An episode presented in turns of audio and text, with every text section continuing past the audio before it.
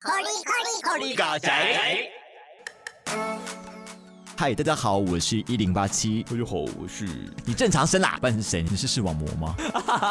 我是马罗，嗨。没想到马上就来到我们的第十二集了，马手游排行榜第十集的内容，收听率蛮好的耶。哎，意想不到呢。对啊，大家是比较喜欢听比较深度的内容吗？啊，其实我觉得我们前面内容也很深入，只是深入的点不一样啊，一些色色的东西，NT 啊什么的。可是我们之前比较像游击战啦，每个都聊一点，然后就是让大家知道一些比较广泛的心智。但是那一个呢，有特别聊比较深入。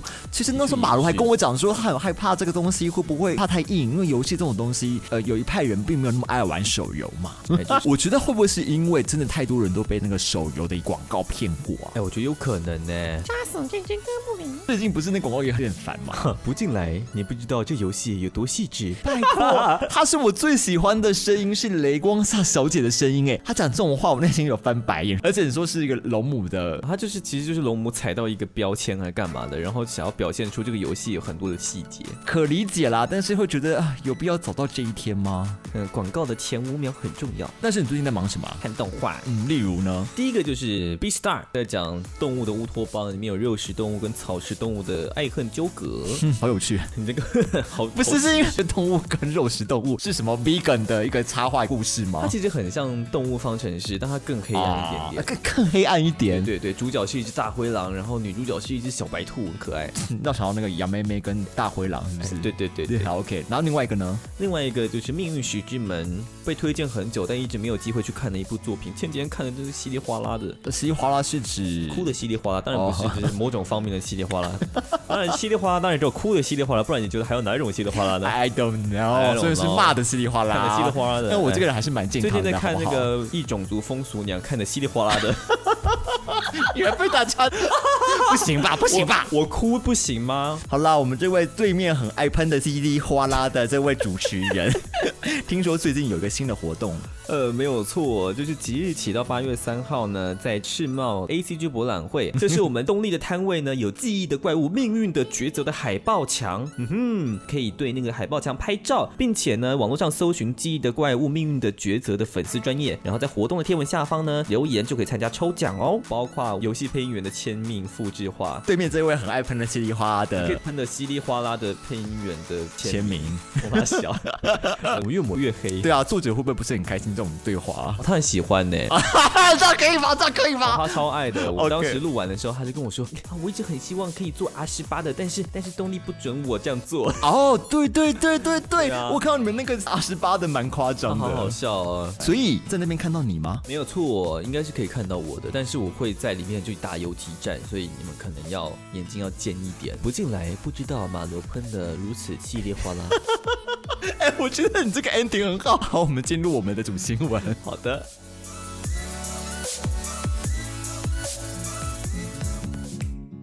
哎，今年这个 CWT 呢，在八月八号、八月九号就要出来啦。哎，大家都很期待嘛。哎，突然想到这个今年呢，这个日本原本疫情很严重，导致这个 CM 这个 C 九八的同人展取消这件事情啊，其实是造成一些大家很大的讨论度。哎，怎么说呢？呃，因为这个一九七五年以来就举办了这个世界最大的同人集卖会呢，因为疫情停办以后呢，大家才发现说，哦，居然同人志会让这个印刷产业业绩崩坏，去年的三成左。左右的业绩而已，哎，对啊，其实真的很低呢。对啊，这有七成的业绩都跟 CM 同人展有关系。我相相信台湾应该也是差不多的状况。对啊，哎，这个印刷厂业者竟然跟这种同人志居然有这么密切的相关啊！以去年来说啊，像我自己也有去印声音无限的活动的产品啊，哎，那时候刚好遇到大选嘛，所以那时候他就有讲说，哦，因为大选的关系，所以我这个印刷必须要延后两天才办法交给你。哦那想不到日本来说，同人志竟然影响力这么重，同人。展甚至是支撑了半个 A C G 产业吧。其实我们大概一二集的时候讨论到通哈上面的立法本本的时候，就讨论到同人志的问题啊。没错，那时候你好像讲说，呃，因为同人志的取消会导致现在没有新的 R 十八本本嘛。这个疫情取消的关系啊，他们就没有办法出新的本本。老实讲，这种同人场集卖会需要你去印本子，然后卖给粉丝，然后有这种接触，他才有办法赚到钱嘛。没有这个场次的话，其实就没有画的必要啦。被你这样讲，我突然意识到，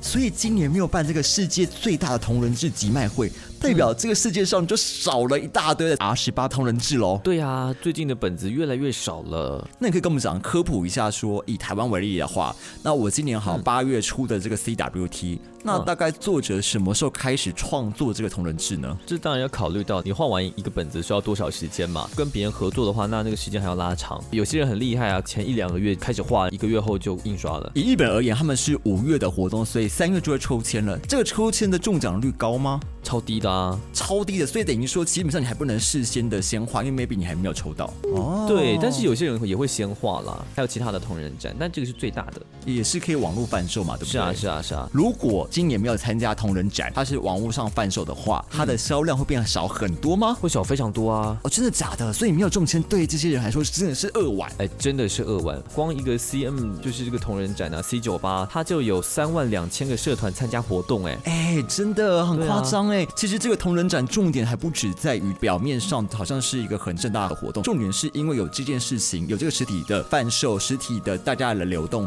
才会造成大家会热衷于生产产出更多的东西啦。哎，所以我们大家我们都知道说同人志本身就是很多二创的产品嘛，其实大家也是会看现在的风向喽。啊，例如说《最后生还者二》最近被骂这么惨，所以他的同人东西 maybe 也会被腰斩。看过有人想画《最后生还者》，结果《最后生还者二》出来之后就崩溃啊，就是我看我不要画了，我改画其他东西，我改画对马战鬼，没有啦，没有。其实我这种画同人展不一定所有人都会看风向，看这个客户想要什么，就是喜欢什么就画什么啊，一定会有找到同好的。同人展就是同好会嘛，就忠于自己想画的东西，我觉得也是很好啦。继续画原太本吧。但是我知道这个同人志场本身还是比较多周边嘛，所以跟这种纯纸本的选举场来说，赚不同的钱啦。其实本本卖不了多少钱呢，哦，真的吗？我觉得周边比较好赚啦。我记得你上次其实有摆过所以分享一些心得。嗯，我是摆那个欧美 only 欧美卡通，要说心得的话，就是很大的坑，痛苦 为什么？为什么？啊！原本觉得很简单，然后画画图嘛，跟朋友伙伴们还有豆子，我们想要画一个合本，我们觉得合本还蛮容易的吧，大家一起把图凑一凑，其实就可以出出看了，当做试水温试试看。实际操作之后才发现到问题非常多，你还要跟印刷厂接洽，然后排版啊、设计啊，都是一门大学问。我真的很佩服那些很长跑场次的，呃，在听完 k e s 的金玉啊，像我这种小喽啰，去那边就是当炮灰啊。哎，我记得我第一次去同人展的时候呢，我就问朋友说，哎，这些创作大大呢，是真的很多人是靠这个赚钱的吗？哎，真的有哎、有啊有啊，而且好像赚蛮多的哦。哦。可是我看到很多会有所谓的呃借摆摊，借摆摊呢，哎，按、你的本子也没有很多嘛，你借我摆一下嘛。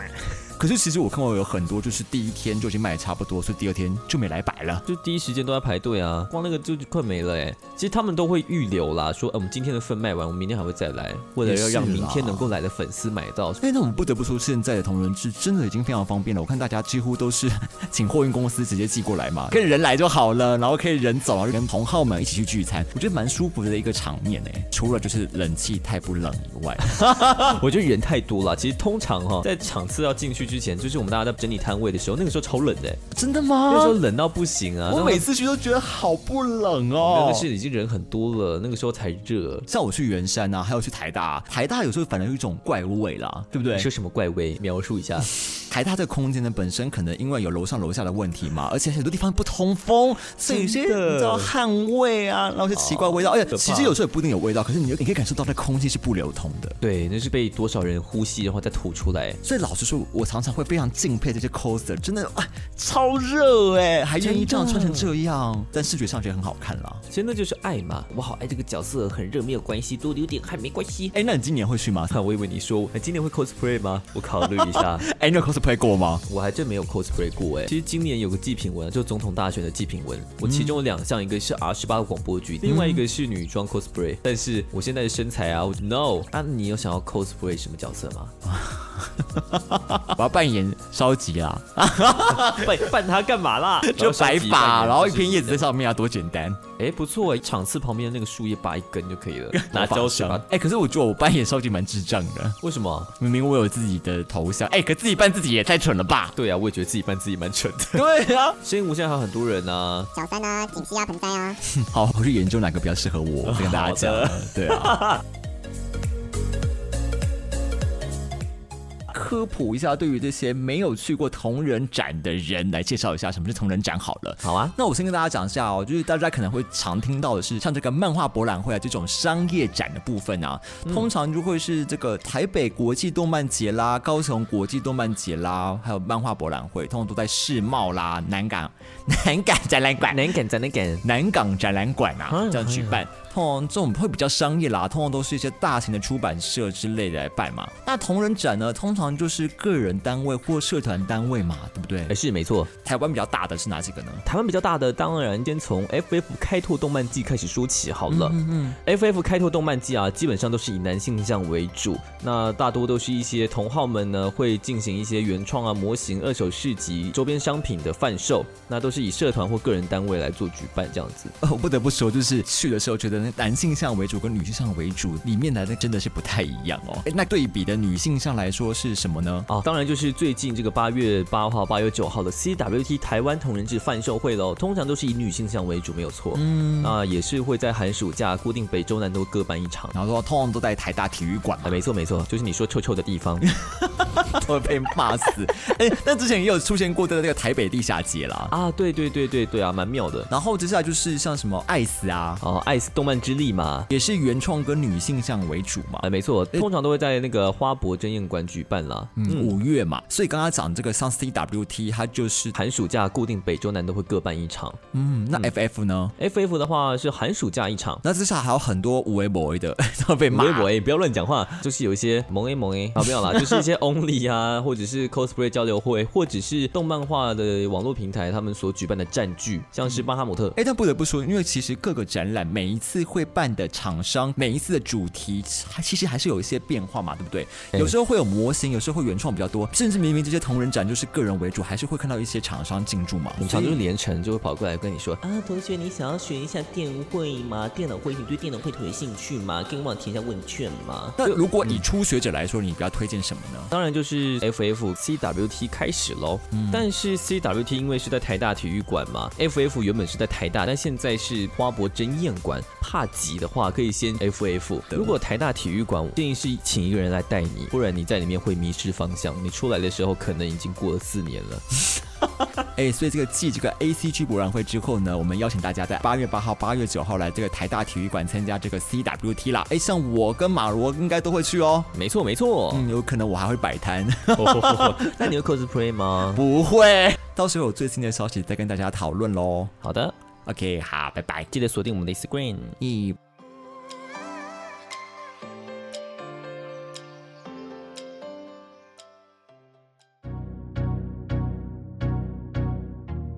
但我另外一个我们也很关注同期的一个新闻，就是这个世界游戏大全五一这个任天堂游戏呢，配音导演惹出大家很大的争议啊。哦，怎么说？这个任天堂收录了这个全世界五十一种桌上型游戏呢，在每个小游戏前面呢，会有一些收录中文配音的小短剧，但是就有人发现说呢，小短剧里面配音呢，真非常非常的中国腔，觉得不太习惯。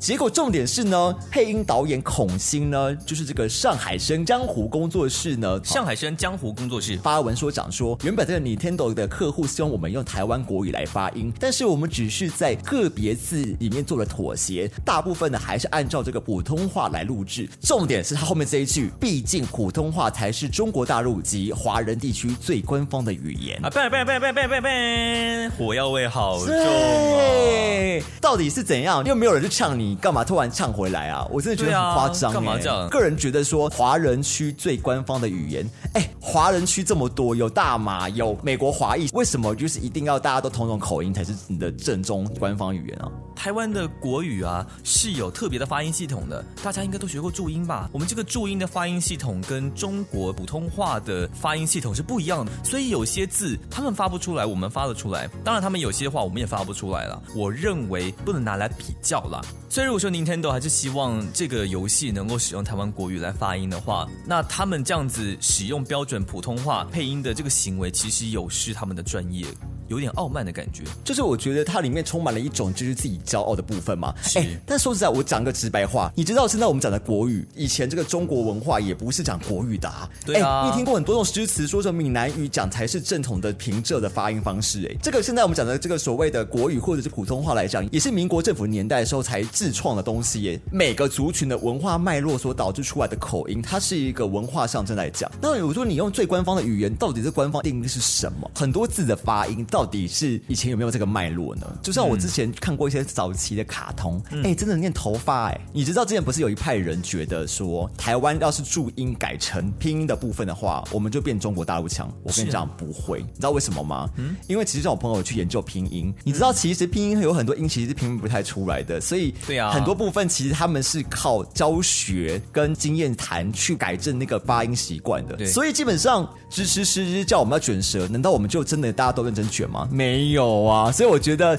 你说那个教学方式，我们注音这样教也不一定是这样念啊。我觉得还是在于文化脉络了。对我来说，我认真的觉得注音的发音系统其实教的很完善。如果你完全按照注音方式来念的话，它其实不会像中国那样子，它就是台湾国语。我台湾国语不是那种啊，呃我我说许成美不是那个台湾国语，是我们呃广播腔在使用的这一种。他们会觉得像我们台湾人很常会用呢啊啦嗯，声音会飘飘的，还有卷舌不卷舌，就像之前那个身临其境，有人在模仿林志玲，他们就会讲说：“萌萌站起来。”他那个赞就变成是赞哦，就是其实对他们来说，他们不了解说，其实台湾腔来说，我们还是有卷的，只是我们介于一个要卷不卷的状态我们还是有卷哦。那他们就直接发出不卷。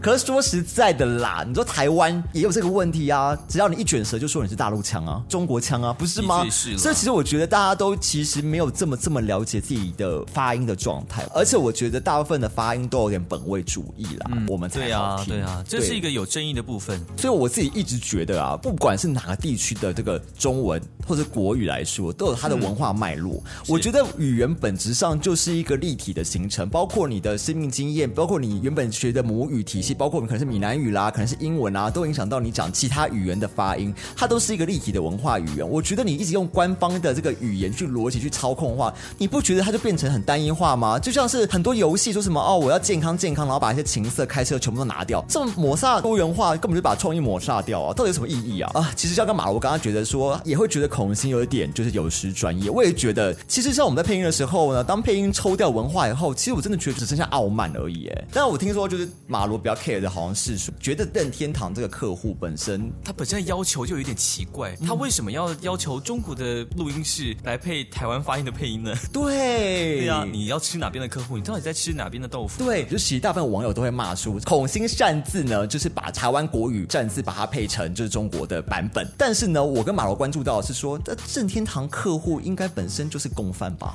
任天堂的客户为什么要中国的录音室使用台湾国语呢？你怎么会去寻找中国的配音工作室，然后要配出台湾的配音呢？这一点都不合理。这个在《健身环大冒险》跟《动物森友会》的预告片其实就有这样子的迹象了，对吧？你看啊，这个游戏还只是世界游戏大全，但是你看之前的大作《健身环大冒险》根本就没有台湾配音啊。这边讲说什么呃，任天堂客户希望按照台湾国语来发音，我觉得根本就不可能。嗯，他根本就是虽然说呢，他根本在中国就没有代理，但是他有水货可以卖啊。居心想要赚这个中国的钱，想要赚中国的钱，对啊但是又想要卖给台湾人。我觉得就是两面讨好啦。我觉得任天堂最好是不要瞧不起我们台湾人哈，不要瞧不起我们台湾人哈。就是想要认真的赚中国钱，但很明显他们不能以官方的名义在中国赚钱，他们只能在台湾赚钱呢、那你为什么不能认明一点赚台湾的市场呢？说不定人家的水货，他们赚的钱比我们的官方代理还要赚的更多哎。那任天堂就是一个犯罪公司，啊，该诋毁他。没有了，没有啦，我还是很喜欢你们的 PTCG 卡牌式游戏啦。有钱人最大啦，哪边的市场最大，它就会变成哪个市场的样子。最主要、最主要的感觉就是说，哎，孔欣，你已经得到这个案子，你已经赚到钱了，客户也妥协了，请你不要讲这种得了便宜又卖乖的话。有没有可能那是他的求生意志很高？有可能就是他想要有讲一些他们中国的政治正确来赚大钱、发大财，嘿、你以为是世界游戏大全五十一吗？No No No，是算了。不敢讲吧，孬了吧，怂了吧，怂了好怂了我们下一段，怂了，下一段，下一段。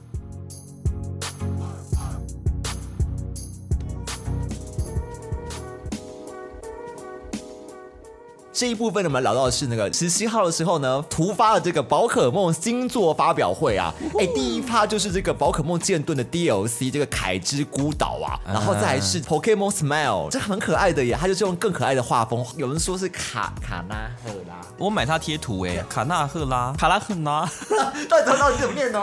卡纳赫拉，卡大赫拉，到底叫什么？卡纳赫拉，卡纳，确定哦？确定，从头吧，从头吧。凯之孤岛，对啊，毕竟是那种游戏，就是 DLC，根本就是 新游戏。对啊，这倒是真的。对啊，然后第二个就是这个 Pokemon Smile，就是他对象在那个小朋友身上，用更可爱的画风，卡赫纳拉风啊。然后都跟你讲过是卡纳赫拉，你还要念 卡赫卡赫纳拉？你刚 到底是怎样？这四个字有什么难的？来跟我一起念卡纳赫拉。哦，为了小朋友然后做这个卡纳赫拉风，是别人戏称的啦，就是用更可爱的画风。只要你这个手机呢对着牙刷呢，就会成功捕捉到这个 Pokemon，就让小朋友会觉得说哇，抓牙也是很有趣的。所以它是有点像是 Pokemon Go 结合了刷牙吗？哦，好像还蛮可爱的。那应该都是蛀牙怪之类的东西吧？蛀牙怪就蛮有趣的。然后再来就是这个 Pokemon Cafe Mix，它这都是一个经营咖啡厅的状态。然后平常的时候就是消除游戏啦，就是像 Candy Crush 那样子。Candy Crush。对啊，哎，其实我这种很多游戏都这样子哎，就是中间打发时间的时候，例如说你要赚体力值什么时候，就是玩三场 Candy Crush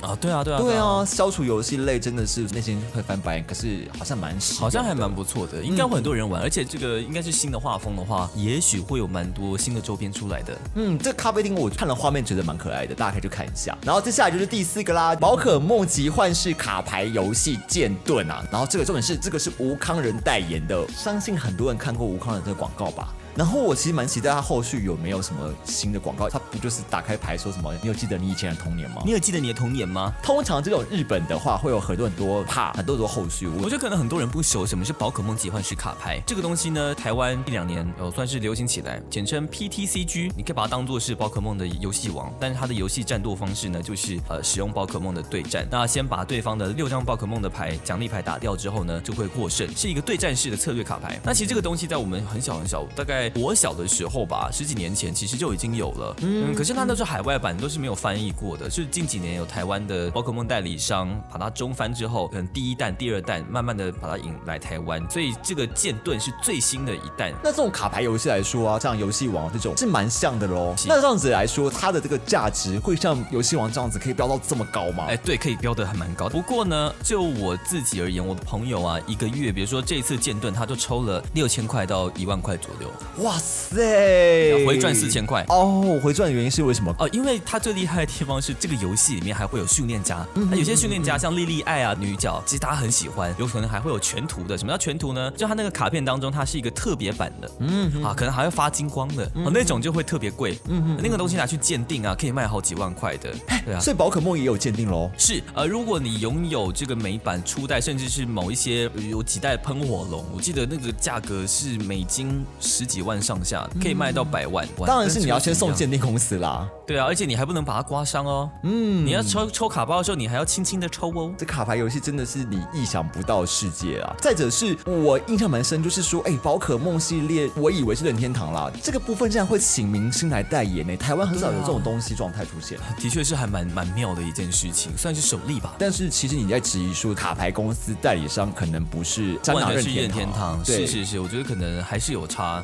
个卡牌的代理商是代理美国那边的宝可梦卡牌的公司，好像跟任天堂有一点远，是不同的销售策略啦。但不得不提的是，最近的疫情关系啊，宝可梦卡牌的比赛变少了，所以这些牌的价值其实有在跌啊，真的假的？所以它的跌幅有这么及时啊？对啊，像是如果说有星座，其实大家提前预知的话，就会说，哦，那可能某些牌组它会变强，所以就会先去预购，然后等牌出来之后再用高额的价钱卖给大家，可能会有这样的状况发生。光十七日呢，就有很多 Pokemon 的东西、商品啊、游戏出现啊。但我们刚才讲的就四款嘞，重点是他十七号的时候呢，还神秘的公布一个礼拜后会有更大做的东西发表啊。啊，我记得那个时候大家都在推测，可能是金银的重置或真钻的重置版嘛。对啊，这个东西呢是二十四日晚间呢全球发送的这个宝可梦发表会啊。嗯，哇，就是 YouTube 上面大家都在关注，超多人。但是呢，大家看了以后，网友纷纷气炸。直播发表会的英文影片里面呢，吸引了两百万人观看，但是点不喜欢的人呢，竟然有十五万人这么多哎！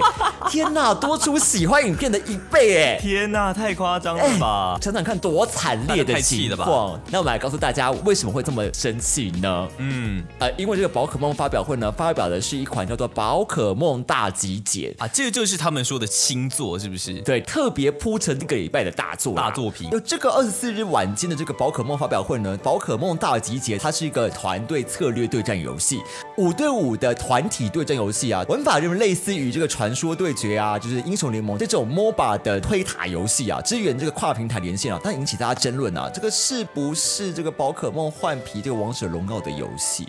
哎、先解释一下怎么样是这个 MOBA 的这个推塔游戏呢？自己有在玩，像是英雄联盟跟暴雪、英霸这几款，可能有些人不知道什么是 MOBA 推塔，但多少应该也看过。可能你大学同学啊，有在玩什么传说对决啊、王者荣耀，在我身边其实也蛮多女性在玩的。嗯嗯嗯，它这种游戏呢，就是五对五的团体对战游戏。所以一场就会有十个人在线上没有错，正规呢通常会有算四条路：上路、中路、下路跟野区。通常会有某些角色啊，像是坦克啊、刺客啊、射手啊、辅助啊，类似这样的组合，然后来策略模拟，有点像打篮球吧。四条路呃进行所谓的发育，慢慢变强之后呢，进行一波一波的团战，然后把所有的兵线推到对方的主堡前面，然后把对方主堡打爆。每一场大家都从零开始哦，对对不对对对对看大家谁比较能够从低等立刻快速发育成高等状态，然后去攻打对方喽。没错没错，而且你自己在这个发育的同时呢，可能对方也在发育，所以你要阻止对方发育，就会有呃各种的战术发生。有一点点像当年谁先能变成城堡时代或是帝王时代，然后进攻大家，进化成最完整体以后，然后去攻打对方，这很像世纪帝国哎。对对对，哎，这个很吃战略耶。是啊是啊是啊，一直不断的发育。世纪帝国来说，就是你什么时候要去进攻呢？因为开始你要养成跟进攻这两件事情是很难取舍的啊。对啊，英雄联盟第一季的时候啊，在这个 EU 赛区啊，曾经出现过一种战略模式，在这种 MOBA 游戏里面呢，上路呢通常都是坦克，中路呢刺客，下路呢辅助呢辅助这个皮非常脆的射手啊进行发育，这样子的方式呢叫做所谓的 EU 流。坦克等于说他就皮很厚嘛，负责被打嘛，然后刺客就是攻击力很高嘛，对对对然后射手等于会远距攻击喽，然后辅助等于就是补血喽。到后来在 Ace Two 的时候呢，就有人为了要反制这个 EU 流，研发出了一种东西叫做逆 EU 流。而且最厉害的是，这个逆 EU 流呢，它是由台湾的世界赛队伍 TPA 研发出来的。就是所谓的四一分推带线偷塔的一个战略啊，透过角色的性质呢，可能可以从上路好瞬间换到下路，这样子欺骗对方，让对方呢经验值的游走上面出现营运上的困难，这个叫很经典的这个逆 EU 流啊。EU 流啊，当时是成为一个经典的打法，结果台湾出现这个逆 EU 流，台湾 Number One，台湾这样瓦解举世闻名的这个战略方式，而且还打到了世界冠军。哇塞 TPA 哇，这个逆 TPA 牛逆好难念，念悠悠悠，真的是一个就是台湾发展出来的一个文化哦，对啊真的也对啊就跟鹅阿珍一样哎，但是但是 大概到 A 十四之后，就第四季之后，就会开始出现韩国的一些什么快攻啊什么的，很多战略，那讲不完。就现在的 MOBA 的战略越来越多了。讲回我们这个宝可梦大集结，它为什么会引起这么多人不爽呢？第一个部分比较讨论说呢，是大家会觉得有一种换皮的感觉。与其说换皮，其实我觉得是一种既视感吧。啊，得加付，因为呢，首先是它展示的界面 UI 跟地图啊，就很像这个腾讯本身《王者荣耀》，毕竟是同一。间工作室。说实在，其实它的玩法跟这个《王者荣耀》不太一样。马罗说他看过类似的玩法，对不对？嘿，因为其实很久以前就有人用《魔兽争霸》的系统制作宝可梦的对战游戏，啊，那个技能啊，像水箭龟进化之后呢，有一个冲浪，然后再用高压水炮把人家冲回去，这些东西都有在他们的影片当中有展示过。这些东西其实都是我们以前玩过的耶。它其实像其他的 MOBA 游戏，根本就没有什么厉害的地方喽。再来是说角色的招式，其实好像也是重复过类似的，对对，对？曾经看过。曾经在以前神奇宝贝年代的，对，真的是神奇宝贝，应该宠物小精灵的年代哦。哦天哪！对啊，在那个年代就有了。玩法就已经看过了，招数也看过了，然后 UI 又像，难怪大家觉得既视感很强，你觉得有种偷工减料的感觉。你对啊，对啊，那你怎么会在预告的时候跟我们说你要发布一个大作品呢？对，这就是我们第二讨论到为什么大家会这么生气呢？重点是他还特别强调这是一个大的游戏发表，大家会期待嘛？对啊，什么重量级作品啊？难道是经营的重置吗？哎，皮卡丘跟伊布的续作吗？嗯，没有，都没有。呵呵哎，对啊呵呵欸。另外要讨论点就是腾讯这个公司啦，嗯，就是大家多少还是会对于呃我们经典的这些日韩的公司跟像腾讯这样的公司合作的时候会有点疑虑啦。这是我们就要讨论任天堂跟这个腾讯本身之间的盘算啦。我想大家不知道有没有听到一个细节，他前面讲到说这款游戏《宝可梦大集结》是可以跨平台的哦。嗯，哎，如果大家不是很熟悉任天堂的话，你们可以知道一件事情，就是《传说对决》这一款手机游戏其实是可以在任天堂的 Switch 上面游玩的。哎，那时候就有契机了，没错，就已经有在勾，没有不是，就是有契机对。你 在勾引人家吗？没有没有没有没有没有没有没有没有。有些人可能还不知道说这个传说对决跟这个王者荣耀差别是什么，他们其实都是腾讯出的东西，但是他们其实有做一些更改，变成说传说对决呢本身就是比较否说欧美地区啊、台湾啊会比较多这种欧美角色，那王者荣耀本身就是比较否中国的部分啊，对啊，比较可爱呀、孙悟空啊对，都是他们习惯的这些角色，两者都有在海外出去，但是呢，他们的定位有稍稍的不同，等同算同一种类型的游戏吧。嗯嗯嗯嗯嗯，那个第一个就在讨论说呢，任天堂手游真的是太弱了。哎，真的，他们曾经出过像什么马里欧啊，哎，马六刚出来就很多讨论度，就是那个马六会自己一直往前冲，你只要一直按跳什么什么之类就好了。对啊这是单手玩的游戏。然后还有就是例如说，像去年二零一九年推出像马六赛车这个游戏，哦它的那个业务量真的是蛮可怜的，就没有想象中那么好啦。对啊，啊甚至甚至在这个新冠肺炎时期呢，明明就是手游应该非常热络时期呢，它其实成绩是下滑的耶。它是幸好有这个动物森友会帮它打起来。这个不得不说，就是之前还有人讲说啊，像那个宝可梦最有名的是 Pokemon Go 啊，其实这个腾讯在二零一九年四月出了这个首款的 AR 手游，叫一起来捉妖。哎，它的画面、地图、即视感完全 Pokemon Go 几乎一模模一样样。啊，就是在地图上面抓妖对，这种现在大家就觉得说啊，腾讯名正言顺抄袭你，然后又跟你合作，不觉得很奇妙吗？他跟你合作之后还要把你买走，对吧？很多游戏都这样啊，腾讯就是这样。认真讲，他们在中国市场真的有一手但。不是有一手，他们根本就包办了中国的所有的市场吧？不得不说，就是他们厉害，他们还是有一些竞争对手，他们还是能够拿下。我真的觉得还是厉害的啦。但其实这个腾讯的天美工作室呢，它的王者荣耀呢，就是在全球有二点五亿的这个营收，嗯总收入超过三点二亿美元呢，其实是蛮厉害的实力。因为毕竟你刚刚他的天堂这么弱，他们蛮会做游戏的啦。然后当然呢，就腾讯在海外这个 MOBA，虽然我们刚刚讲到这个传说对决啊，但其实呢，这个王者荣耀当年在腾讯要推海外的时候，其实是没有太好的成绩的，所以海外的这个欧美 MOBA 的手游市场呢，一直都是蛮空白的。他看的其他厂商都出了这个 MOBA 游戏，他自己也会心痒痒啊。不过呢，不得不说呢，这腾讯除了手游里面有这个宝可梦大集结，它还有这个英雄联盟、激斗峡谷啊，这个拳头公司合作的这个牌啊。对啊，你跟我说已经在封测了，哎，已经在封测，已经有些人可以玩了，自己看了感觉心真的有点痒痒的。一样都跟腾讯合作，为什么宝可梦大集结会被骂成这样？可是，在英雄联盟没有被骂这么惨。好，我跟大家自首一下，我是一个专情的电脑版英雄联盟玩家，但为什么这一次英雄联盟手游版会让人那么心动呢？觉得最主要原因是因为他们的造型啊，或者英雄啊，都有特别做出所谓的三 D 动画，这是电脑版没有的，就会有一种啊，为什么手游版有，电脑版没有？呃，好像电脑版不够用心的感觉吗？他们在手游版上面真的下了不少功夫，至少在我们看了预告片之后，英雄联盟的手游版是还不错的。懂，大家觉得哇，经典 IP 被做这么精致，就觉得好啦，我我原谅你腾讯。好，我原谅你。对啊，我原谅你腾讯这句话好好经典啊！啊我原谅你的腾讯。不过说实在，因为还在封测啦，就是我觉得重点游戏会不会被骂，还是在于它后续的这些处理啊、策略啊。就是有点让我想到之前传出的一个灾情，就是那个暴雪娱乐推出的《暗黑破坏神》，他们那个时候也是说我们要出一款大作了，出一款大作了。他说啊，该不会是《暗黑破坏神四》吧？没有，我们要出的是《暗黑破坏神 M》。然后大家就很安静哦。你有看过那个现场影片吗？还有人就是在询问他们的时候就说，呃，请问一下，这是一个就是迟来的愚人节玩笑吗？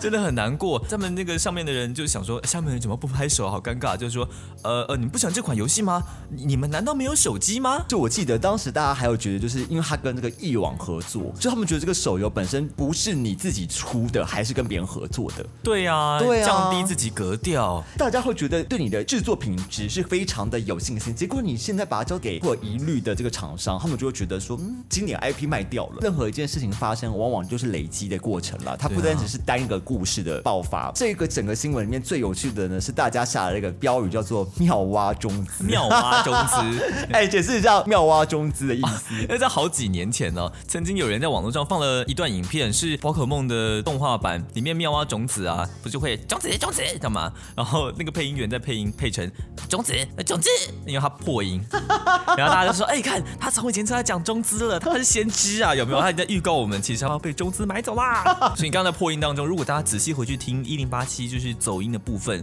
你会发现，那那不是走音，其实我们在暗示我们哦小秘密，大家可以回去看一下那个彩蛋。这应该都被我剪掉吧？真的都被剪掉是不是？不行啊，不可以剪啊！我们最怕聊到就是这个宝可梦发表了一大堆的宝可梦作品呢，最受瞩目的这个宝可梦大集结引发大家不喜欢，粉丝不买单啊。那你对于这则新闻来说，你最期待哪个游戏呢？那你会玩宝可梦大集结吗？我觉得我就是乖乖玩宝可梦卡牌游戏就好了。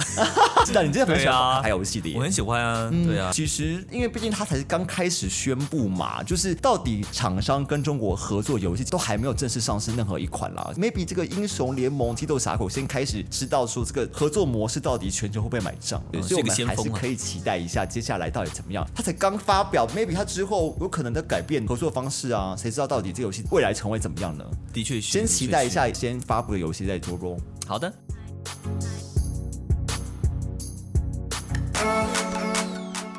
我们这期猴力尬宅呢，首先聊到的是这个地表最大的同人展 CN 停办的后果。不止姐姐们印刷厂也陷入危机啦。再来是这个宝可梦新作发表超尴尬，官方贴文罕见被玩家虚报。种子，种子，最后是这个世界游戏大全五一，配音导演声称任天堂原本想要采用台湾发音，种子，种种子，现在没梗了是不是？还没梗了。